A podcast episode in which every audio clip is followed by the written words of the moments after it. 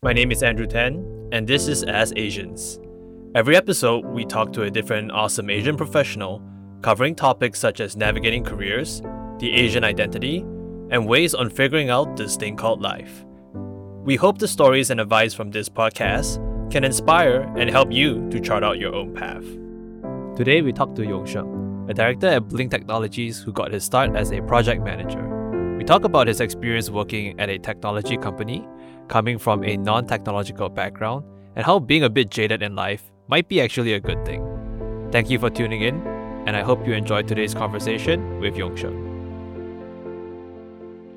All right, so on today's podcast, we have an old friend, uh, Yong Sheng, who is recording with us from Singapore. I'll let Yong Sheng introduce himself.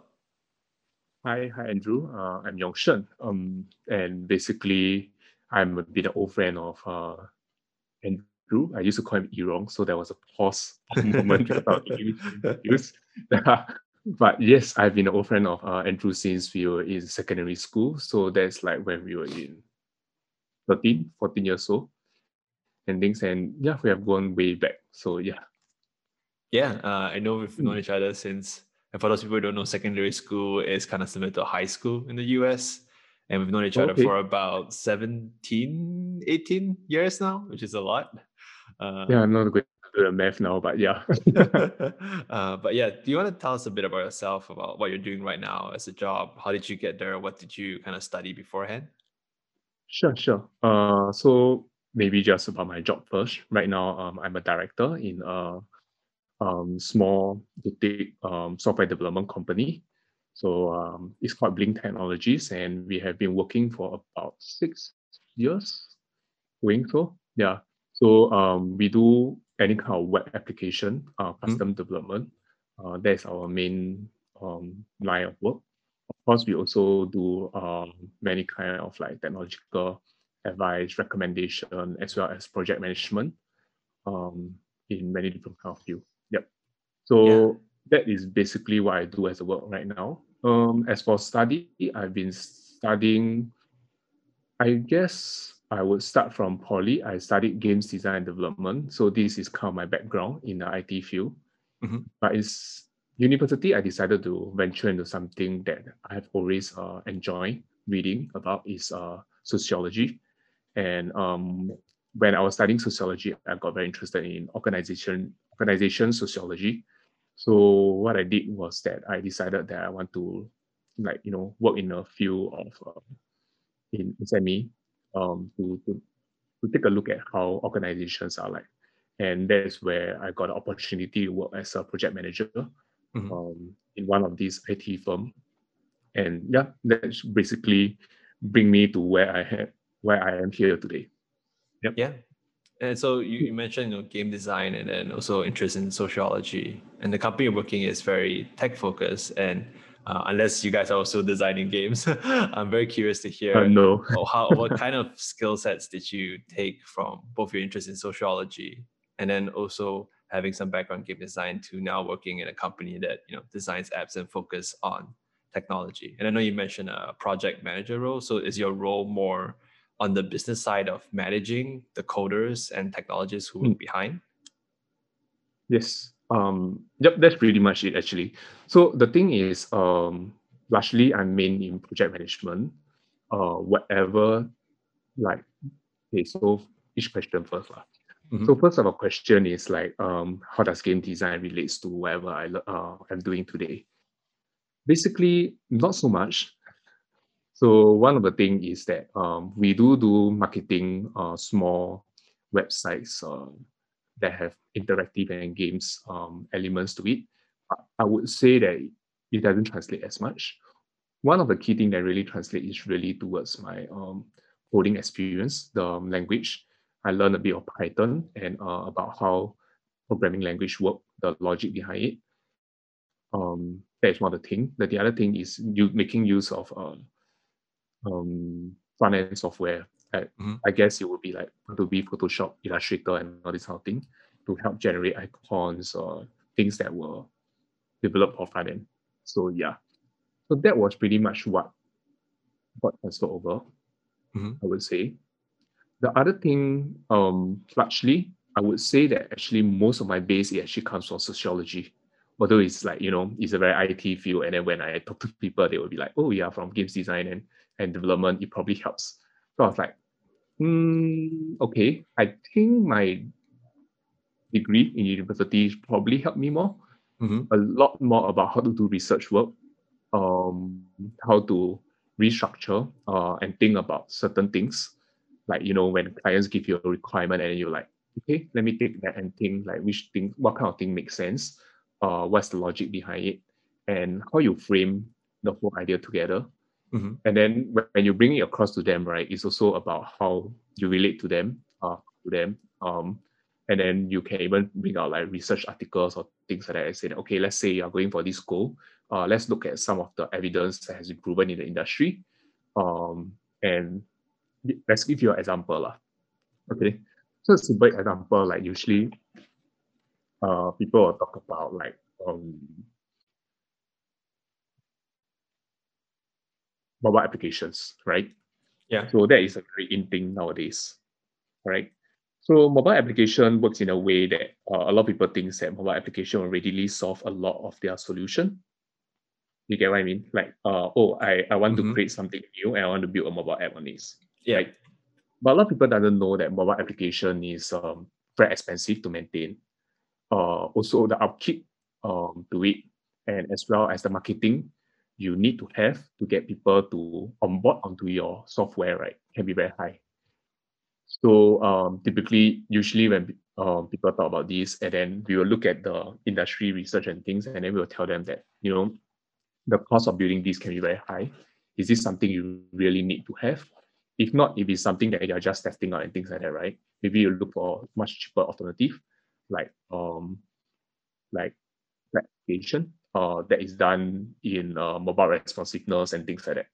So these are pretty much some example of what we uh, what I use from my experience, uh, what I learned from university to yeah, pretty much educate my customer as well to tell them that okay, these are options laid out for you. Which one do you want? Yep. Yeah. I think that's Mm. I was gonna link up to the next question I was gonna ask, which was Oh, what about the Okay. type of skill sets or strengths do you see someone needs to have to be in the position and so it sounds like you've talked a few about it like being able to research being able to Hmm. break down certain concepts and explain it to the client if sometimes Hmm. the solution that they're looking for might be even more expensive or more cumbersome than a, a simpler and cheaper solution they can offer so i'm curious were Hmm. there other qualities or traits that you might look for someone to have when you're looking to hire what kind of trait? That's a very good question, actually. Um, typically, I would think that one of the most important trait is that uh, someone need to have a strong background on how logic works. Okay, because in a certain sense, um, development uh, and in um, information technology or technology in itself, right, is about logical system and mathematical system. I wouldn't say I'm very strong in it, okay, because you know the actual programmer that are doing the work, right, which are my partners and some of my uh, employees and uh, people that I work with, right, they are stronger in that aspect. So from a very fundamental level, right, we need a certain level of uh, logical um, thinking to be able to say that okay, if you want to do certain things, you need to have um, A, B, and C. You know, it's like you can't get your answer without having some of these things in your equation. Mhm. Yep. So that's that's kind of what I mean. So the thing is, it has to make logical sense. If let's say, for example, something doesn't make logical sense, right? Then as you go along your project, then you realize that okay, uh, I guess because I doesn't have the input, and somehow the client want a certain output. So that I think is one of the most important thing to have. Uh, aside from that, I would say that uh, number one, you need to be able to come up with solution. So research, just now the thing that I mentioned, right, is one part of it. But other things is that you know you need to uh, when there are problems come up to you. A lot of time, our customer, uh, our clients, or even people in the industry and things like that, right? Uh, they comes from different perspective. So the marketing people think about marketing perspective. The business people think about their business. Then the programmers think about programming. Okay, and it is really to match all of their own requirement expectation because although uh, one of them are very strong in their field, they do not know the limitation of the, the other. Um, Mm. So there are a lot of moving parts. So you need to get the logic in, and then you need to be able to solve them, and you need to be able to tell them that, uh, okay, this is how it should work. So that is come to my next aspect, which is the the soft skill, the human interaction. And sometimes you have to tell them that, you know, um, what you're thinking Mhm. is kind of doesn't make sense, but you cannot let them, you cannot make them sound too stupid, you know, get to me. So yeah, so um, that's a tricky thing. So sometimes you have to tell them that okay, uh, I understand where you're coming from, and this is what is really important requirement, things like that. But in order to do this, you need to have to understand that there's a bit of trade-off. Or if you want to do this, you can do it, but there's a caveat. Yeah. kind of like this. I guess for for this soft skill versus the hard skill, again, I don't, even know if logic you would count it as a hard skill versus you know a coding language, but do you Mm. find it easier to train new hires in the hard skills versus the soft skills, and kind of what ways have you found to be helpful uh, when building these skill sets? Hmm, to train them, this actually a pretty good question because how should I put it? Um, in a certain sense, since uh, I would say that the firm I'm handling is not a very big firm, I would say that actually training is something that is very difficult for us to give the opportunity to. New hires have to be of a certain level of uh, understanding or like our minimum requirement. And they have to be able to hit that before we can say that, okay, we can bring you on to the next level. So in that sense, I would say that hard skill probably, I mean, it's probably easier to teach them, to tell them that, okay, um, these are some of the things to take note of, and you follow us on a few of these requirement gathering, some of this meeting, and we'll work it out. We'll let you know that, okay, these are requirements that you should work out for. Hmm. Soft skill, I would still say that um, soft skill comes from a very different aspect. It is simple in a certain sense when they have a very open mind um, and they are very willing to learn. But it can be difficult if, let's say, for example, you comes from a what should I say, a certain more stubborn nature, I guess, which is not wrong because sometimes it's good to be stubborn. But uh, it really depends on how open you are because when you talk to client, it's really very different thing. Yeah. Gotcha. Yeah. And so you mentioned because the company you're working for is a smaller company, you just mentioned an SME, so a small medium enterprise. How Hmm. how do you find that experience? I know I'm not sure if you know you can make the comparison to a larger like an MNC, a, a large size company that's very Hmm. established. So what's that experience like working for an SME? And how will you describe the difference compared to like a corporation? Okay. I, I for me, I think that there is two part of this question. because one of the thing is like um number one, I have never really worked in okay. Yep. I worked as an intern under in MNC before, but most of my working life, I guess, is very different from internship in a certain sense. So most of the time I've been working SME, right? But for our project, we actually have worked with MNCs and SME before. Mhm. So that's that's the two different part.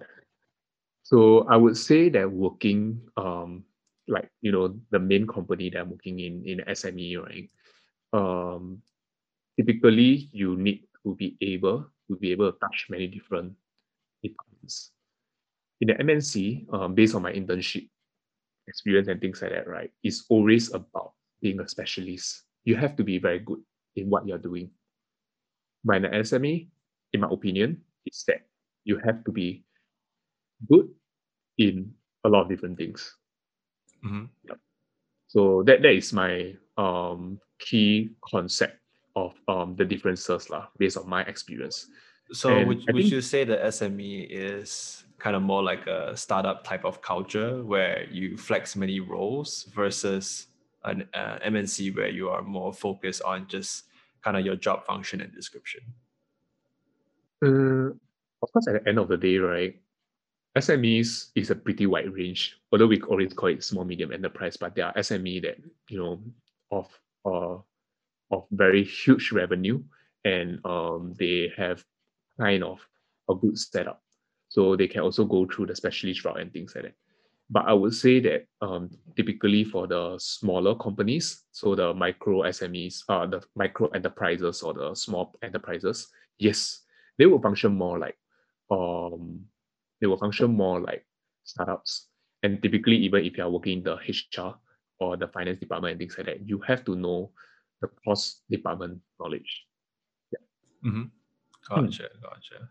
And then besides that, in terms of I guess work expectations for the job, do you see hmm. any cultural differences? Maybe having talked to friends who work in larger corporations versus your experience in SME, or maybe some of your hires who came from a corporation and an MNC and it's now working for you guys in SME. Sure. Uh, definitely. I mean, sometimes when we work with MNC client, right, we also talk to um, typically we don't talk to the boss boss. We we talk to the those people that are also working uh, with us. So their own project manager or their own IT department, things like that. Mm-hmm. So uh, also things like, you know, when we interact with other people that comes from uh, MNC background, I would say that the key difference is that um, typically welfares are better in MNC. Okay. Yeah. I mean, they have a lot to um to step up to. Number one, they are always fighting for um the new talents because when you're MNC, right, you're fighting with the rest of MNC. So salary cannot just salary is only one part of the equation. You also need to give them welfare. You have to uh, work with them a lot of different things. So usually when we work with MNC, we will realize that you know, um, unless they really need to, typically they will be like, okay, uh, now it's off work hour. I will talk to you tomorrow. That kind of thing. okay. Which is a good thing, which is a good thing. But in Singapore experience, usually SME, right? Um, it is almost anything go. So, okay. Yeah, so they could like, you know, after seven or eight o'clock, and they will just drop you a message or things like that. But of course, unless it's something really important, typically I will ignore them until next morning. yeah. So yeah, so in a certain sense, I will feel that um so far in SME, right, the the experience is that you need to really um have to be something that more willing to try new things in a certain sense. Uh, and also you have to be willing to uh, be proactive. Hmm. It's not just being good in what you're doing. Yeah. So so it's the main benefit then to join an SME is if you're looking to flex in different roles, learn a lot and grow. Because you mentioned typically MNCs, they I guess have better work-life balance and their compensation and benefits are better. I so, think it's all up to you what you're looking in life. Because if let's say for example you want to be the specialist route, that means like your end goal, you want to be uh in the MNC and you want to be very good in what you're doing, uh, so that you can go to the big companies. It's always okay to start with MNC because the opportunity they give you to work in the MNC level is very different. The requirement, the the red tapes that you have to go through, the um, you know, the paperwork and all this kind of thing, right? It's some experience that you might never get in some of those smaller or micro mm-hmm. uh, enterprises. Yeah. But of course, in the SME, if you're more of the hustler type, or you're more of like, you know, um, I just need to get things uh out there, uh, working and willing to bend a few rules and things like that. Uh, SME might be more flexible. You might feel more freedom in that. Yeah. So it really depends on what you want. Either way is right. Yeah, sounds like it really depends on your character as well. Because yeah. typically, what we hear of MNCs and corporations is that, to your point, there's a lot of red tape, mm-hmm. and things might move sometimes slower because of that. But I guess with yep. SMEs, because you're really focused on solving the problem, and to your point, maybe bending a few rules here and there, and being creative in how you get the solution, you have a bit more creative freedom in how you get to the end. yep. So no right and wrong, and um, definitely this is more of a stereotypical view of the whole uh, MNC and SME. People might have very different um, experience in certain MNC that uh, choose to be very enterprising. So yeah. Yeah. So I guess your given your personal experience, what have been some of the challenges you face? Because you've been working for quite a while now at this point. Mhm. Uh, Mhm. So, given your experience, what's some of the most memorable, challenging experiences you've had at work? Challenging experience. Hmm. Okay. I would feel that because um my position as a director, uh most of the time one of the key concern is about um getting the revenue in because there are always good time and bad times. Mhm. And that is always something that you have to worry about because you have to keep the revenue coming in or else you're unable to pay your employee, right? So that's always a concern and a constant stress behind. And you do have to understand because you know if I'm working at a project manager role when I first started work, right? Um, all I need to worry about is keeping the the project timeline and the scope, Yep. right? But when you move on to the higher position of a director and things, you also have to worry about the finances. Um, whether when you take up a big project, right, whether you need to get uh, additional financing, and yeah, to to wait that out and to make decision based on that, and then you have to worry that you know um, if this month is doing really badly, you just have to wing it uh, and hope that the following month will be better. So I think that that is the most difficult part because for me personally, actually, I have a very risk adverse personality type. Yeah, so Mm. it's actually pretty scary sometimes. Yeah. Yeah. So how how do you balance that? I guess in terms of still being able to bring the revenue while resourcing accurately. Um, I think this really depends on the situation. Certain times we have to realize the fact that uh I mean to be very honest, I'm very lucky because uh, I have very good companies, uh, partners that we are working with. Mhm. So um, most of the time, we kind of can negotiate um, around this and we can find solution. Uh, basically by finding the right people to work with. Um, so that is most of the time, but you know, sometimes you still do have a concern because uh, I, I guess might be my personality type, but you still have to worry in a certain sense. So the thing is, you just have to understand that okay, uh, if things doesn't go so well, uh, there are still avenue to to work it out in the future. Um, yeah. So these are some of the balance as long as you don't go beyond what you can take. Like you know, in terms of financing, we we might be talking about loans, or we might be talk, talking about a delay of payment and things like that, right? As long as you don't do something crazy, like you know, something like oh, I'm going to take a million dollar loan, to pay back. Like I mean, even if you talk about the interest rate, you might not be able to handle if you are, you know, if your industry are not doing very well. Like if let's say for example, revenue, you can hit a million, maybe that's all right. But then you wouldn't take like 10 million kind of loan for that. So you you just have to understand that okay, is something that is sustainable, uh, something that uh even if like you know the next few months you're unable to hit it, can still make sense to you. Yeah. Hmm. Okay. Yeah, that makes sense. I guess given also, you know, the whole COVID situation hit back in the job market, kind of Hmm. what advice would you have for, you know, fresh graduates from college or university in terms of starting out their career? Hmm. Fresh graduates, um, in the terms of the COVID nineteen background, right? Mhm. Well, I guess I can give you a bit of context on uh, Singapore background. Is that there are actually um, many different kind of avenue that um, the opportunities provided by the government to support like whatever enterprises that you want to go for. Even if let's say for example you want to go for uh, further education, there are certain kind of funding involved. But on a wider basis of a global, I would think that okay, so I always have this um perspective when looking for a very first job. Okay. If the economy is doing not very well, do Mhm. not be too greedy. yeah, do not be too greedy. Um, when I first started out, right, and I went for my very first interview, uh, the interviewer was asking, you know, one of the standard question is like, you know, what kind of remu- uh, remuneration you're looking for, right? Mhm. So I told them that, um, to be very honest, okay, because I was in a sociological background, I'm not from an IT background.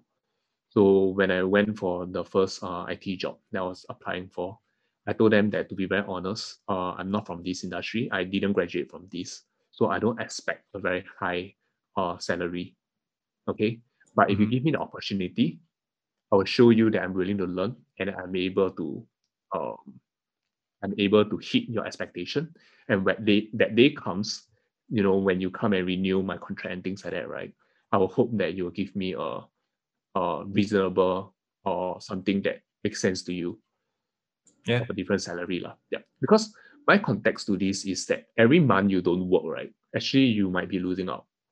So assuming Mm. like um in Singapore, a fresh grad, you might be, I mean, back then my days, I might be expecting about two thousand dollar. Okay, now it's very different time lah. It's slightly better now. But um I might be looking at two thousand dollar as a very entry level. Slightly below average at that point of time. But um to me, it's like okay, if I don't work one month, I lose two thousand dollar, right? So the thing is, if let's say for example, I couldn't find a job because I'm slightly like you know my expectation is I want to hit the average, which would be like two thousand four, and I couldn't find any job then, uh, for six months, right? Then that is like you know ten of thousand dollar of dollars already. Yeah, yeah. No, I Yeah. think you've, you've hit a good point. It's like having a good attitude when you're recruiting as well and being able to show that you're willing to step up to the plate. Uh, and then having a bit of trust also in the company that does hire you to give you that Yep, yep. And even if they don't, like even after your contract, you know, renews in six months or a year, you have enough work experience to say, hey, like I, I can use this and leverage this for my next job when I'm job hunting. yep. Yep. That's- I mean, that's I kind of like threaten them. it's like you know, if let's say for example, you know, you don't give me a good um salary by then, then you know I might look for greener pasture. So did, did they? I assume they did because you're still with them. Uh, raise your salary, and how long did that take to make that adjustment? Oh?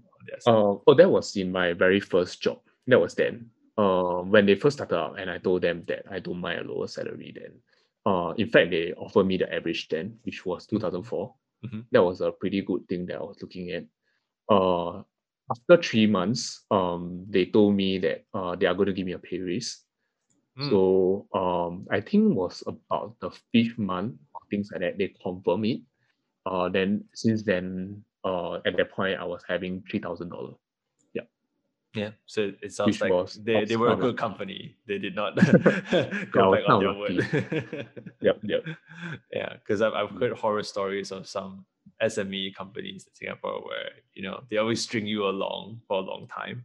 They're like, oh, you know, ne- ne- next quarter, next quarter will give you a pay raise, and then well, a year and a half pass, and you're still Hmm. at the same salary. Definitely, definitely. And my recommendation to that is that you need to know when to step out of the company. yeah. so once you realize that you have a value, yes, once you realize that you have a value, usually I would say that maybe you first started up. You know, a lot of people are like thinking about uh when I was still in uh first or second year, I still don't really have experience. So should I continue with this company? And uh in Singapore, we kind of able to go for other job interview, you know, Mhm. and when the interviewer were to ask you about, hey, um, I think you only have been working here about six months, but why you want to leave the company? Or you have been working here for about one year. I don't I think you are too early to leave the company. You can tell them that, you know, um, this is how I feel. And if you're honest Mm. enough, uh, if the company appreciate you, uh, and they feel that you have the skill set, right, they will be willing to pick you up. Mm. But if not, then you just have to suffer that two year lor. And once you reach that two year mark, you say, okay, I'm going to look for a better place. yeah but no i think that that's a good piece of like knowing knowing your self-worth and being more flexible if you're a fresh grad just getting that Mm. experience down first not worrying too much about compensation uh, Mm, and then especially during COVID-19. compensation will come yeah i think that's Yep. very true Yeah. um, but yeah i guess so transitioning out of work related stuff outside of work do you have time to work on you know your hobbies or your interests knowing that typically in asia work life balance is a bit harder to come around so curious to hear your experience Mm, work-life balance for me personally, I feel that it's definitely way harder because as a director, you're responsible for your company. So a lot of times you think about um other things. Uh even outside of work, you will think about your work. Mhm. So that's pretty much something I can't escape from. So I wouldn't say that it might be the same experience for other kind of employees. Uh, although I do I do heard about um, basically a lot of people do share that you know they can't really escape from work. And my advice to them is like at some point you need to be slightly jaded about life. you know, because you know when you're very enthusiastic and you have very bright ideas and um very uh idealistic view, you tend to go all out. And that's where you get burnt out. Mm. You know? So the point is that you have to understand that your work is not anything that define you. So even for myself, uh, I try to get that in as well. And uh, of course, for me to unwind, I play games, uh, Mhm. I read books, and um, I look up random YouTube videos. Mhm. So that, that's how I unwind. Um, and I would say that, yeah, that was pretty much my hobby also. I do some uh, miniature painting for Warhammer 40k as well. I think you know. Yep. Yep. So that's pretty much uh, what I do for my hobby. Mm. Yeah. So uh, I guess out of all those hobbies, which one do you think brings you the most joy and you find the most fulfilling or relaxing, or are they all kind of equal? Hmm. Okay, I I do enjoy playing games with uh my I, I guess I should use the term fiance now. Yeah. So uh Hmm. and with my friends. So that that's one thing. Um although some of the most rewarding um hobby that I like to do is uh reading up on um science or Mhm. watching YouTube videos on science. Um specifically on like physics, uh history, um or even outside of science would be like philosophy. Um yeah, or that that would be the more rewarding one. Other things like novels, sometimes it's also pretty interesting to start reading short novels from time to time as well. Hmm. Yeah. Yeah. So Hmm. it sounds sounds like the community aspect, uh, especially if you know if you can play with your fiance, there's there's that aspect over there and playing with friends, and then with Yep. the learning you know through videos and books, it's more on the knowledge acquisition aspect, and then something Hmm. interesting that can enrich kind of your life, even though you might not use the knowledge specifically, but you never know where that piece of knowledge or trivia can come in helpful. Yep, definitely. Gotcha. So I guess what what are some of the things you've been reading right now, whether it's physics, philosophy, or history, that you think is interesting and you actually saw like kind of relevance and link to your everyday life? Relevant and linked to my everyday life. That's a pretty hard question to say. Uh, okay, I would say that mm, Or maybe some when of the lessons, right? Doesn't have to like, you know, you learn this physics formula and be like, all right, I'm going to to design something now. But maybe some of the lessons that you've learned either through history or to philosophy that you found useful in your life. okay. How about um, personally? Let's talk about um, being optimistic, right? Because now it's a Mm. pretty tough time for a lot of us. Um, and to be very honest, like you know, when I'm talking to my parents, uh, the older generation, or when I'm talking to uh, some of the my other colleagues and things like that, they have the constant worry about COVID COVID nineteen, you know, and what's the future, and they are very worried about um, Mhm. like mutation, um, whether the vaccine is uh, good or bad, and all this kind of thing, right? So having some kind of scientific background and understanding definitely is more helpful in staying optimistic Mm. about the view and sharing these kind of ideas to people around you. Like you know, when they're talking about mutation and things like that, and then we can say that sure, it could be it could get very bad, but typically as evolution of um history, right? How evolution works, right? Typically, it will get better. The symptoms will get better. Um, that's how the virus exists to stay. If they kill their host too fast, that variant, that strain will die off. So typically, it will get better.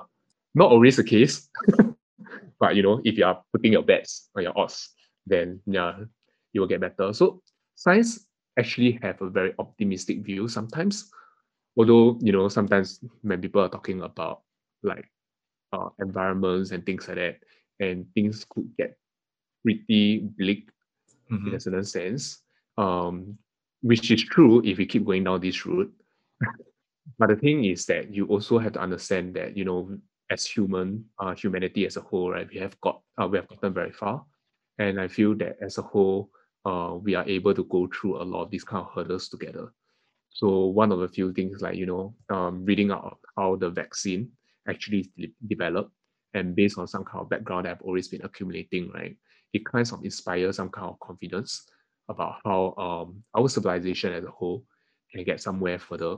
Although time to time it might seem rather, you know, humanity is kind of boom. Then after mm. a hmm. while, you're like, nah, actually, we are doing quite well. yeah, that's that's an interesting thing. I didn't know that you know science was more positive in how they view certain things, but that's a good link to our day to day, especially given COVID right now. Mm. Yeah. Yeah. So some of these books, um, I'm not sure whether you heard. I think I've told you before, like Homo Deus. Yep. Um, uh, Sapiens and all this kind of thing, right? They have a more positive underlying, um, and how science and humanity goes together. So yeah. yeah. So I guess kind of what what are your goals? I know COVID has changed a lot of people's plans and goals, but hmm. coming up in this year or next year, because it's the new year 2021. Did you have any hmm. goals or things you're looking forward to?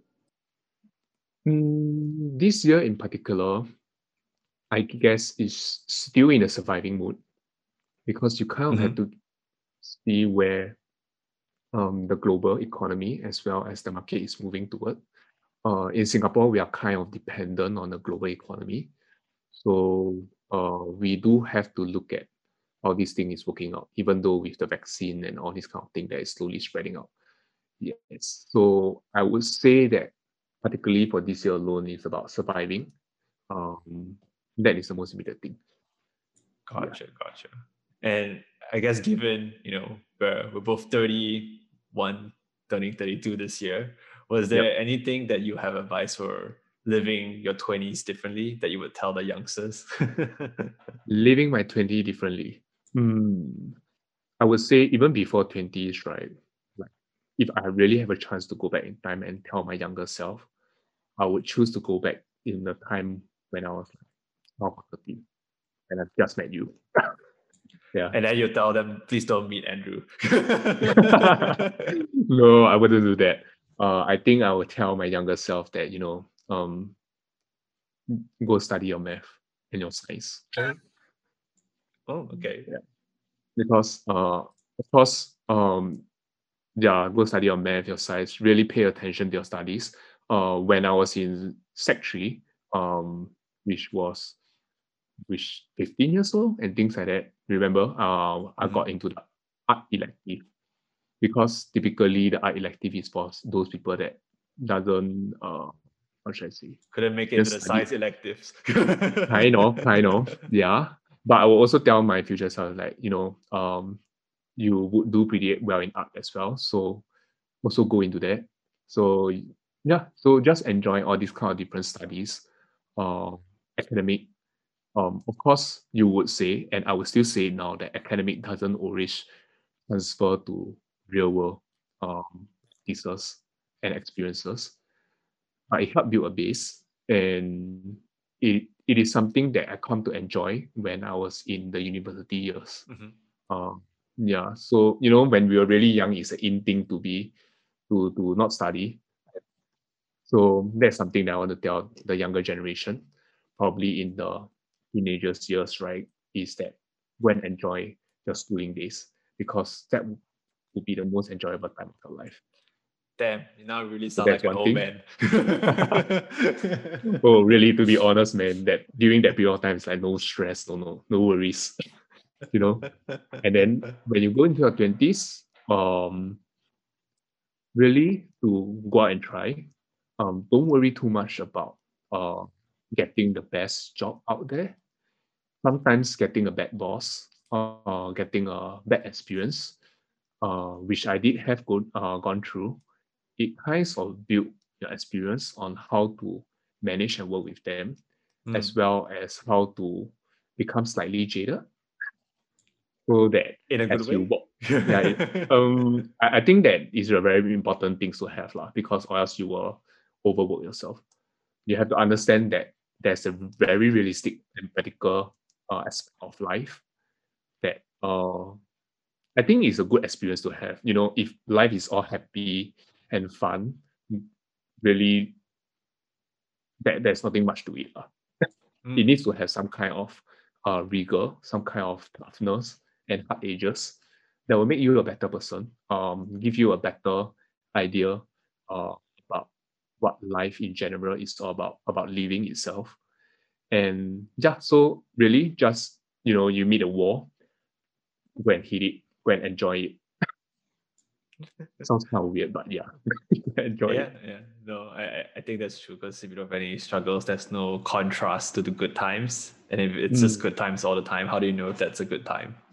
Yeah. It's like, it's like the incredible Swin syndrome say, if everyone is super, then no one is. If every experience is good, then no experience is. and then you kind of wonder that, you know, then what is life, right? Yeah. Because every time you read on the books or you read on the newspaper and things like that, you, you heard about all those people that go through a lot of hardship.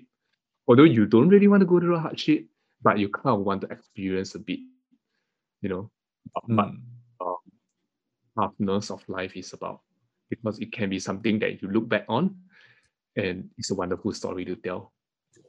Yeah, no, I think that's a that's a good piece of advice.